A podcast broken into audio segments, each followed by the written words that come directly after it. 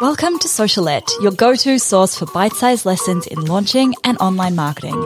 I'm your host, Steph Taylor, and I'm a corporate dropout turned launch strategist, helping you launch your digital products simply and successfully so you can reach more people, grow your audience, and become the go-to brand in your space. Want to swipe my signature launch framework? Download my free ebook, The Complete Roadmap for a Killer Launch at stephtaylor.co forward slash roadmap. Now sit back, relax, and enjoy the show. And don't forget to hit subscribe so you don't miss any of my latest episodes released every Monday, Wednesday, and Friday. Hey, welcome back to Socialette. This is episode three hundred seventeen. Today I'm talking about a bit of a random topic, and that is why you should convince the wrong people not to buy when you're launching.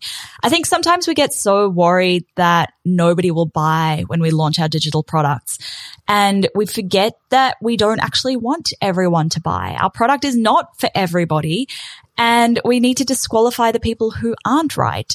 And this is particularly true if you're launching something like a group program, or perhaps you're launching a course with a live element or with a community or some kind of like one-on-one support, because these people are going to shape the energy of the community.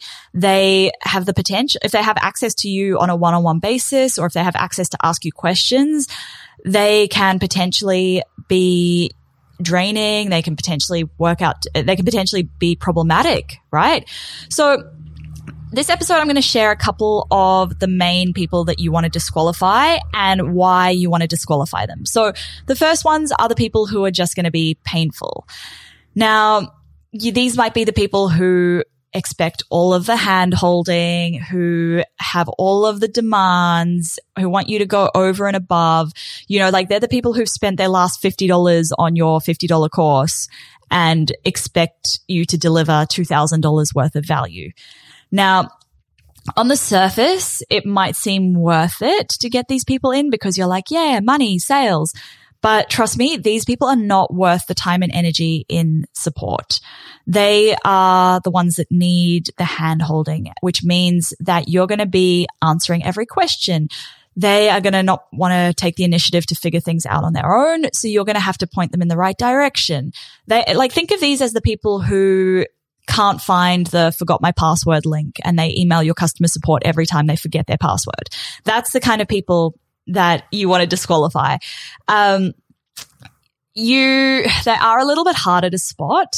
Um, generally you can spot them based on any questions that they ask in the launch time. So this is particularly relevant, like if you're doing a group program or a smaller group course, and you really want to dis- you really want to like ask the right questions if you're doing a group program firstly, but that's a completely different topic.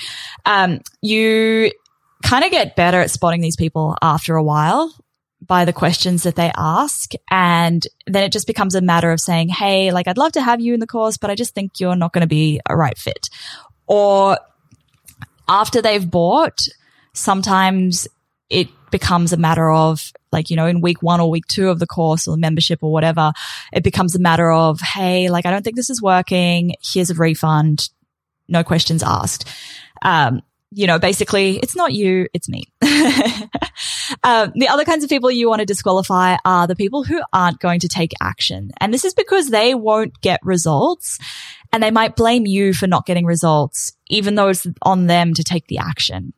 It's a lot harder to disqualify these people, but sometimes they actually overlap with the painful ones because they are the ones who are also expecting a lot of handholding, and they're kind of expecting you to do it all for them, even though they've bought a digital product. They haven't bought a done-for-you service. Um, another hint for spotting these people is if they ask for your refund policy before they buy, because that kind of indicates that they are not shopping around, but they are like one foot in, one foot out, not really that serious about taking action. Um, another red flag is if they tell you that they already have tons of courses, memberships, ebooks, et cetera, that they've never looked at, or that this is like the tenth course that they're doing about this problem, or that they've worked with, you know, lots of coaches and service providers to try and fix it and nothing's worked. That's some of the red flags that these people aren't taking the action, because, you know, even if they've worked with a coach to try and solve this problem before, a coach can only take you to the water. They can't make you drink. So that's kind of a red flag that this is not an action taker and not somebody you want buying your product. The other person you want to convince not to buy is the person who isn't going to get results because they just aren't the right fit for your product. Or maybe you're just really like iffy about whether your process is going to get these people or this person the transformation or solve the problem in their specific situation. So, you know, they might have, you might be teaching, let's say you teach marketing for e-commerce businesses. And this person sells, I don't know, productized services. So you're like, maybe it'll work, but maybe it won't. Maybe they won't be happy. If your gut is telling you that you probably, or that you're not comfortable giving them results, and it's not just fear, but it's just like, it's a true like gut reaction of like, oh, I'm not sure I can do that, then it's probably not worthwhile having this person buying your product.